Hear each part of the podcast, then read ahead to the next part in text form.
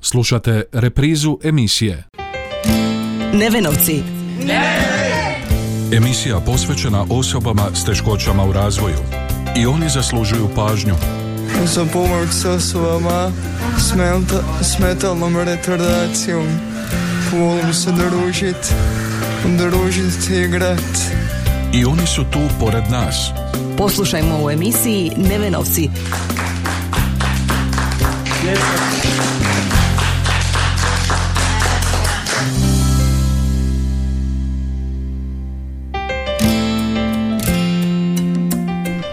Lijep pozdrav, poštovani slušatelji. Na početku još jednog druženja u emisiji Nevenovci.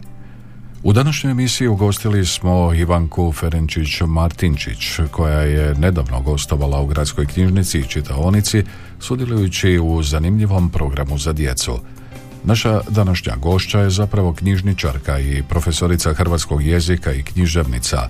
Usavršavala se u poljima razvojnih igara, biblioterapije i ekspresivne art terapije, a završila je i neformalni jednogodišnji studij pripovjedanja i tako stekla titulu majstora pripovjedača, a što se sve krije iza svih tih naziva i koliko je u svemu tome mjesta za djecu s teškoćama, otkriće nam u nastavku emisije. I oni su tu pored nas. Čekaj, jel možeš slovo po slovo reći, ne? Ne? Sve zajedno? Ne, ne, ne. Nevenovci. Emisija posvećena osobama s teškoćama u razvoju.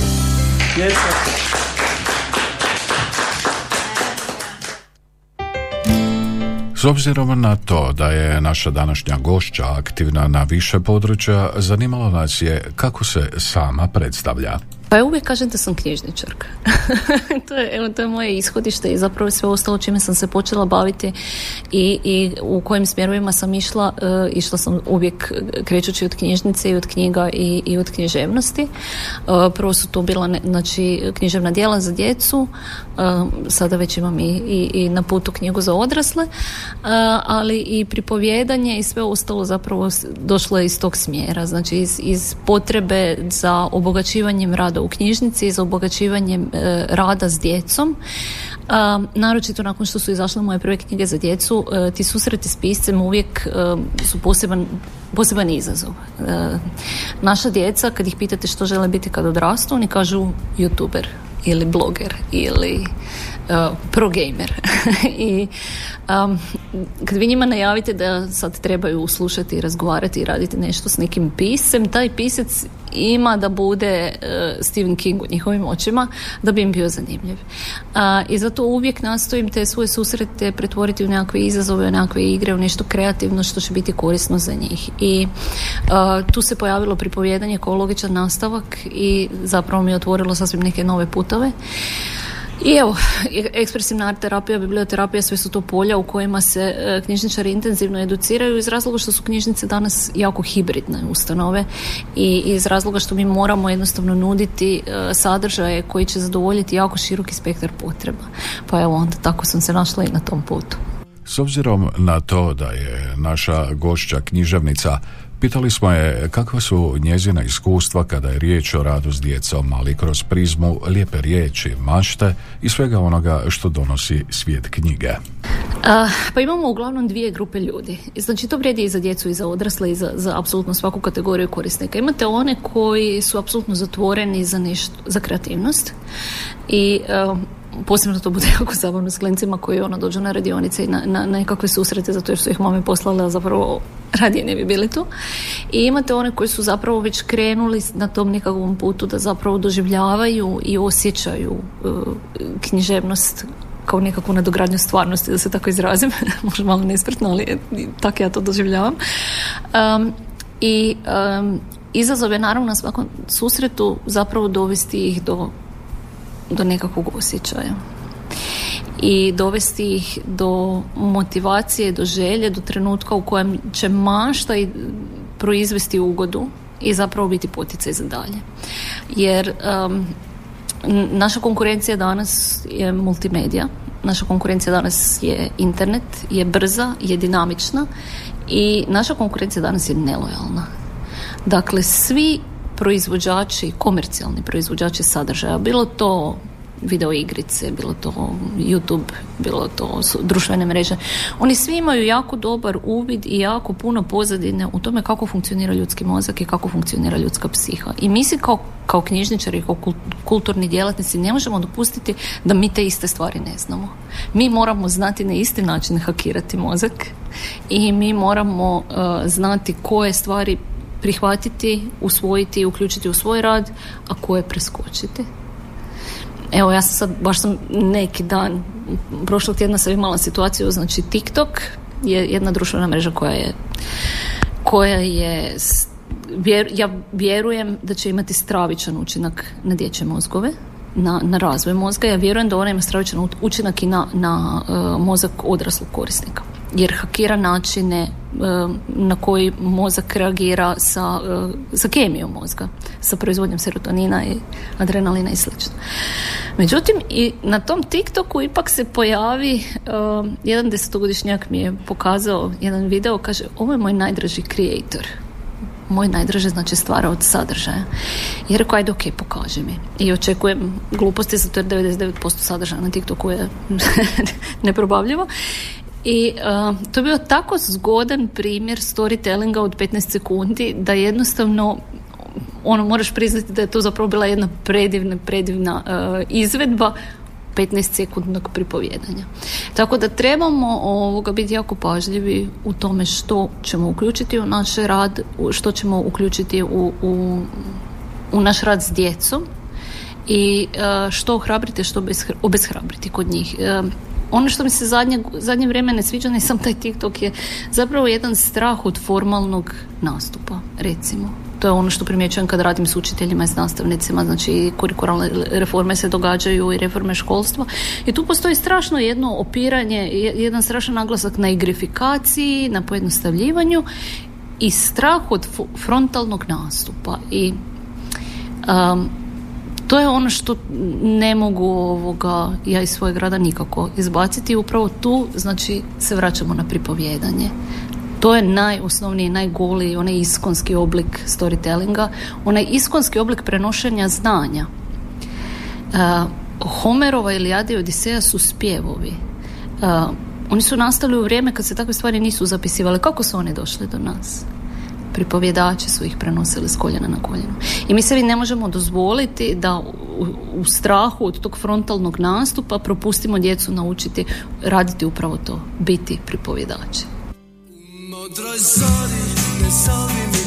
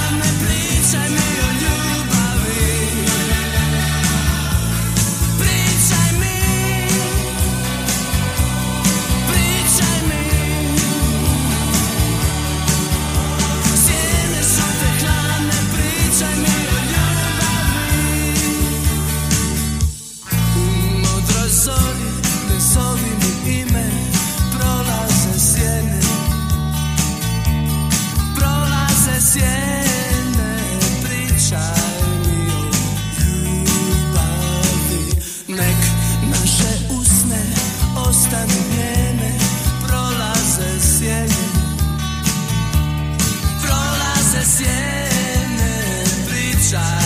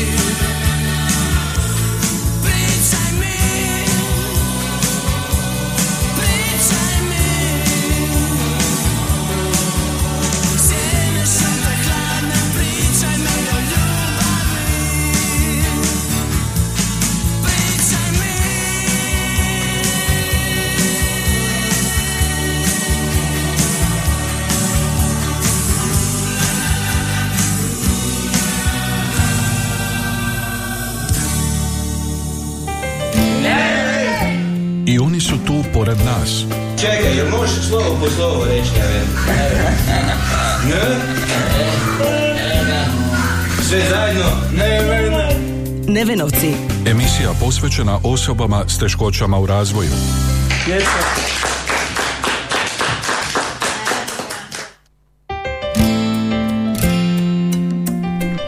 Što znači biti majstor pripovjedanja i koliko su djeca danas u stanju slušati pripovjedača? Pitali smo našu gošću Ivanku Ferenčić-Martinčić.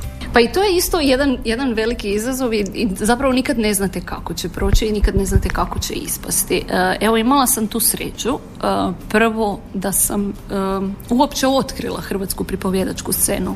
Ona je živa, ona ima jako puno izvođača, ona raste, ona buja, ona, ona egzistira, ali ona egzistira u nekakvom međuprostoru drugih i etabliranih kulturnih izvedbi.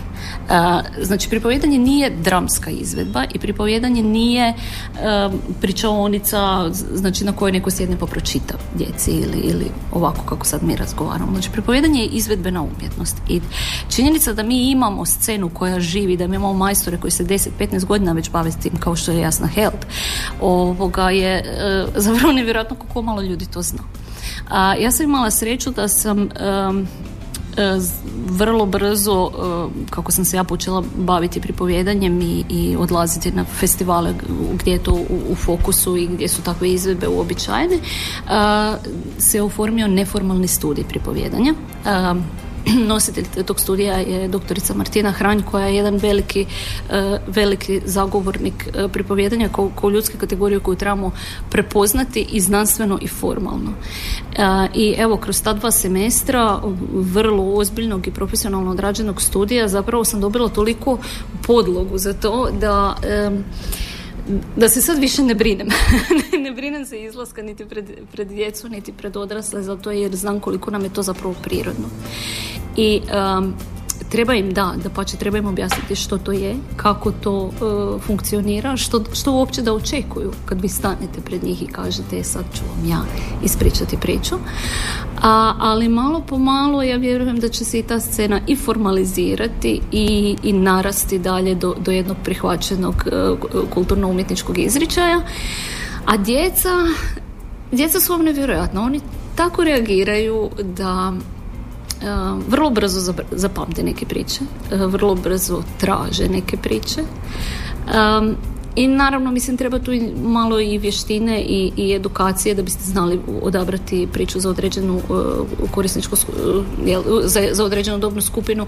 ali evo imala sam i sreće sad nedavno u svojoj knjižnici, u Narodnoj knjižnici Virije, ugostiti jedan veliki krug pripovjedača. Nas šest iz cijele Hrvatske je pripovjedalo sat i pol. Publika su bili od predškolaca do umirovljenika. Ispričano je osam priča. I evo, ne, ja vam ne mogu sad se dok se sjetim tog osjećaja zajedništva, tog osjećaja razmjene koja se dogodila i jednostavno vi vidite da ti ljudi odlaze s tog susreta dirnuti jer barem jedna od tih osam priča je uključivala njih ne samo kao slušatelja, nego kao lik u tim pričama. Eto. I to je, um, apsolutno imamo šanse, teško je, izazovno je, ali imamo šanse i vjerujem zapravo da ćemo pripovjedanjem uh, brže rehabilitirati ono što gubimo multimedijom uh, nego samo čitanjem. Ono što nas e, posebno zanima je kako u tu priču uključiti djecu s posebnim potrebama, odnosno određenim teškoćama i je li imala takva iskustva, pitali smo u nastavku našu gošću. A, jesam, evo imala sam tu, tu čast, reći ću to tako, imala sam tu čast i tu sreću raditi sa e, dvije udruge e, osoba sa teškoćama i naravno i u radu sa školama i sa vrtićima. Uvijek imate djeca koja su integrirana i jednostavno u takvim situacijama ja moram, moram to naglasiti zato jer se vrlo često se dogodi da ne dobijemo dobru informaciju. Ali bilo da uraz, ulaziš u takve skupine i, i u takve susrete be, kao književnik, kao pripovjedač, kao knjižničar bez obzira u kojoj ulazi znači uh, ti kao izvođač ovisiš o tome da ćeš dobiti dobre informacije od osoba koji inače rade s njima. Um, kako bi mogao dobro pripremiti uh, sadržaj, priču, duljinu, trajanje, uh, aktivnosti, koje, te kreativne aktivnosti koje će se raditi nakon, nakon samog čitanja ili pri, pripovjedanja, jer o tome nam ovisi sve. Znači, ako smo mi fulali s, s pričom ili smo fulali s aktivnostima, onda, onda mi zapravo imamo vrlo mali učinak a možemo imati golemi učinak. I nije teško, nije teško prilagoditi niti priče, niti materijale, može se. Samo nam je vrlo, vrlo nam je važna ta informacija ono, da, se, da se dobro pripremimo za te susrete. evo, moji susreti su za sad bili zaista ugodni um, obogaćujuće za mene. Znači svaki put, ja svaki put imam osjećaj da su mi nešto naučili i da ću za sljedeći takav susret biti sad još spremnija i evo, ja to tako doživljavam kao ono što sam ja dobila od tog susreta pa eh, evo, meni je zaista bilo ugodno i, i, i kao piscu i kao pripovjedaču preporučam.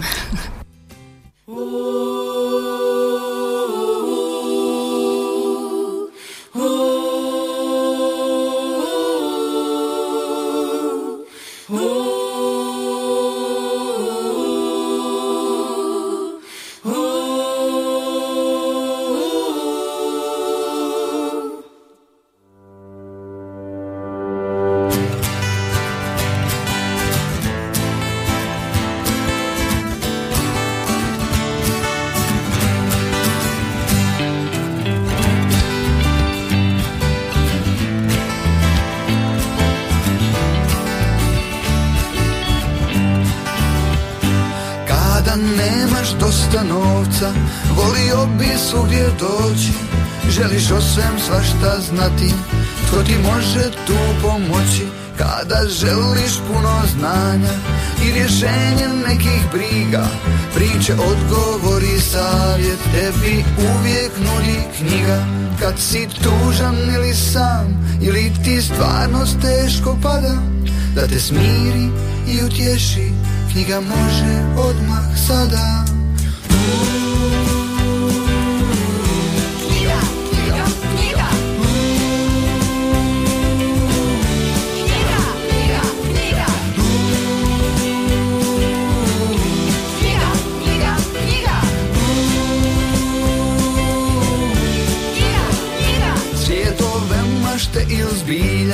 Dvorce, kule, vodorige Slike svega što postoji.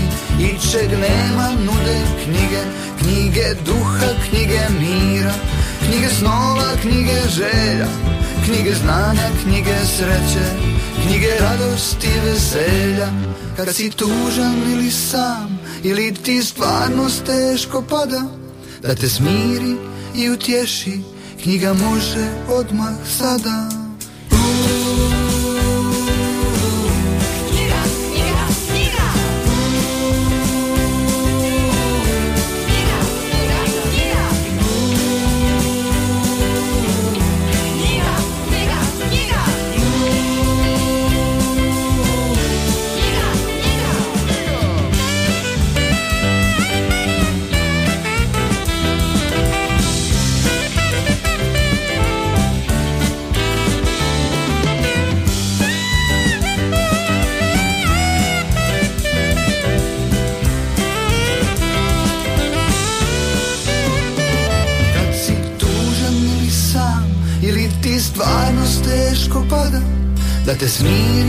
i utješi.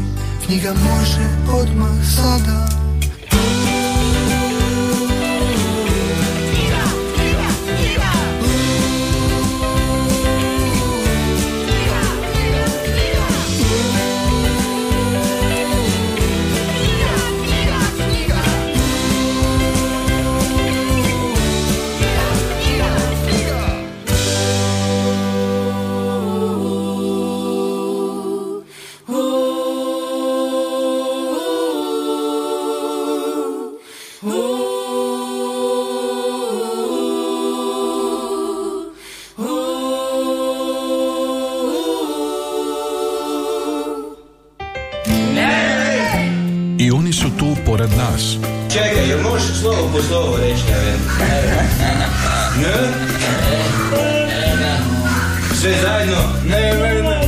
Nevenovci. Emisija posvećena osobama s teškoćama u razvoju.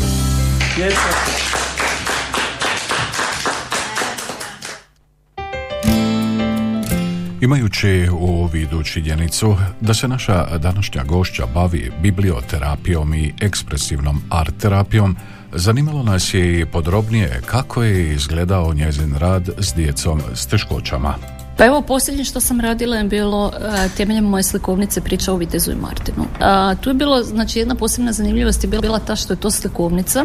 A, ta priča je vrlo kratka i ona je namijenjena za stariji predškolski i mlađi školski uzrast. Međutim, zbog toga ne, kako je koncipirana, ta priča se može usmjeriti na temu empatije, na temu znači vlastitih sposobnosti ili na temu naravno tog povijesnog e, pristupa, jer e, to je priča koja istražuje, priča koja istražuje priču o Svetom Martinu. A, I evo imala sam dva susreta uh, upravo s tim uh, udrugama i u Đurđevcu i Koprivnici, to su udruga Mali princi i udruga Latice, gdje me zapravo dočekala jedna jako mješovita publika e, gdje su bile i odrasle osobe i mlađe osobe, e, djeca, svi sa različitim e, različitim oblicima teškoća i svi naravno sa različitim mogućnostima. A ono što mi je omogućilo da jako dobro provedemo tu, da ta priča ima smisla, da, da pripovjedanje, pričanje, čitanje, pokazivanje te knjige a, njima ima smisla je to što smo im personalizirali materijal na kojem će raditi nakon. A, poslikali su mi ih, fotografirali i svaku od tih fotografija ja sam obradila i onda smo ih iskoristili za izradu vlastitih ilustracija. Znači, poticaj je bio e, da oni izmaštaju sebe u nekoj sceni, u nekoj priči, u nekoj bajci i um, vidio se taj izazov i to oduševljenje. Ja sam im pomagala crtati pa smo zajedno neke stvari koje, koje netko može bolje, neko može slabije i jednostavno ono zajedno smo radili te crteže i oni su nakon tog susreta odnijele sa sobom znači sve ono o čemu smo razgovarali oko empatije oko u, u, priči se to zove tri, tri, zadat, tri viteška zadatka za moderne vitezove uh, ali i ostao im je taj crtež njih samih u svojem svijetu mašte. Danas govorimo o iskustvima rada s djecom s teškoćama iz perspektive majstora pripovjedača, a naša gošća je Ivanka Ferenčić-Martinčić, koja je nedavno organizaciji gradske knjižnice boravila u našem gradu i družila se s djecom. Koliko je dosadašnji rad s djecom s teškoćama utjecao na našu današnju gošću, kakva iskustva nosi, e, koliko su je ta iskustva promijenila. se odvagujem koliko da budem iskrena. Ovako, znači, prvo, moje prvo radno mjesto bilo je u osnovnoj školi i prvi ogledni sat koji sam imala kao suradnik u nastavi, dakle školski knjižničar, je bio u razredu u kojem je postojalo dijete, kojem nije postavljena dijagnoza disleksije i disgrafije, ali svi znaju Znači u tom trenutku svi u obrazovnom procesu znaju da to dijete ima disleksiju, disgrafiju, ima individualizirani program ili čak i prilagođeni, ne sjećam se više. Ali to je bio, znači, odma prvi, prvi susret sa stvarnošću je bio vrlo grub da sam ja ušla u razred i nisam upozorena da ja u osmom razredu imam dijete koje ne čita. Da ja u osmom razredu imam dijete koje ne čita. I do dana današnjeg je meni to šokantno da koliko malo uh, se napravilo za njega da se njemu pomogne, kolika je to bila inertnost sustava i onda premotamo 15 godina kasnije uh,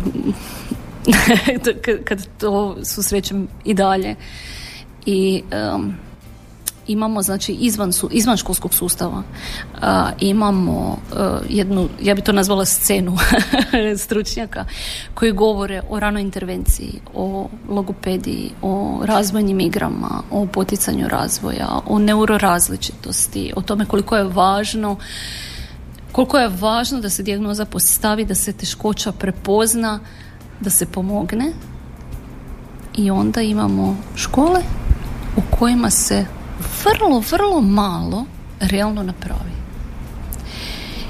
I evo, ne znam, možda sam, možda sam subjektivna zbog svojih osobnih iskustava sa svojim klencima, ali ma, iznenađuje me, ne razumijem gdje nam se dogodio taj problem. Zašto ne dijagnosticiramo, zašto ne pružamo, zašto ne pružamo više podrške.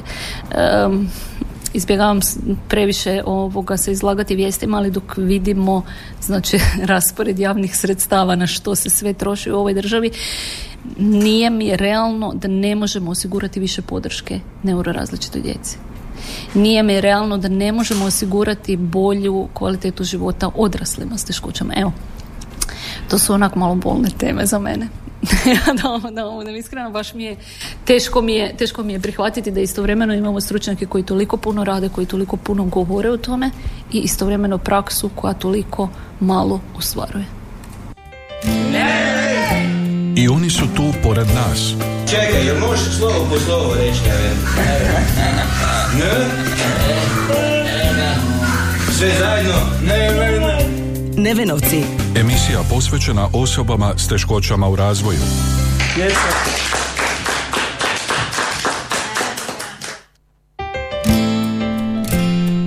Na kraju smo našu sugovornicu pitali koliko kada nešto kreativno stvara razmišlja o tome da ti sadržaji budu dostupni i djeci s teškoćama. Pa kao pisac tu su mi vrlo ograničene mogućnosti. I sad kao knjižničar, e tu sad već imam malo tu sad već imam malo force. A, naime, moja knjižnica je bila izdavač te, te knjige Priča o Vitezu i Martinu jer je nama to bilo nasušno potrebno, tako jedna slikovnica, pa smo si je napravili sami. I napravili smo je u jednom obliku u kojem je ona prikladna za lako čitanje, da olakša čitanje, koja je prikladna za čitače početnike, koja je prikladna za čitače koji imaju nekakve teškoće u čitanju. A, I e, plan nam je nastaviti tu biblioteku, nastavit ćemo seriju svojih baštinskih slikovnica jer želimo svu svoju kulturnu baštinu, iako smo malena zajednica, Virje je malo, malo mjesto sa, e, sa vrlo, vrlo bogatom kulturnom baštinom i tradicijom i želimo više tih e, topusa, više tema iz, iz naše kulturne baštine pretvoriti u slikovnice i na taj način približiti djeci. A sljedeći na redu je prkač. Znači mali kolačić od prhkog tijesta koji u, u našem kraju ima jednu posebnu važnost i tu ćemo se opet voditi time da tu bude građa laka za čitanje. Evo, to je jedan mali doprinos. Dakle, da zaključimo, može se. Može se. Na kraju smo još jednog druženja s Nevenovcima. Do sljedećeg susreta u srijedu isto vrijeme. Lijep pozdrav, poštovani slušatelji. Nevenovci. Ne! Emisija posvećena osobama s teškoćama u razvoju. I oni zaslužuju pažnju. Za pomoć s osobama s metalnom retardacijom. Volim se družit, družit i igrat. I oni su tu pored nas. Poslušajmo u emisiji Nevenovci.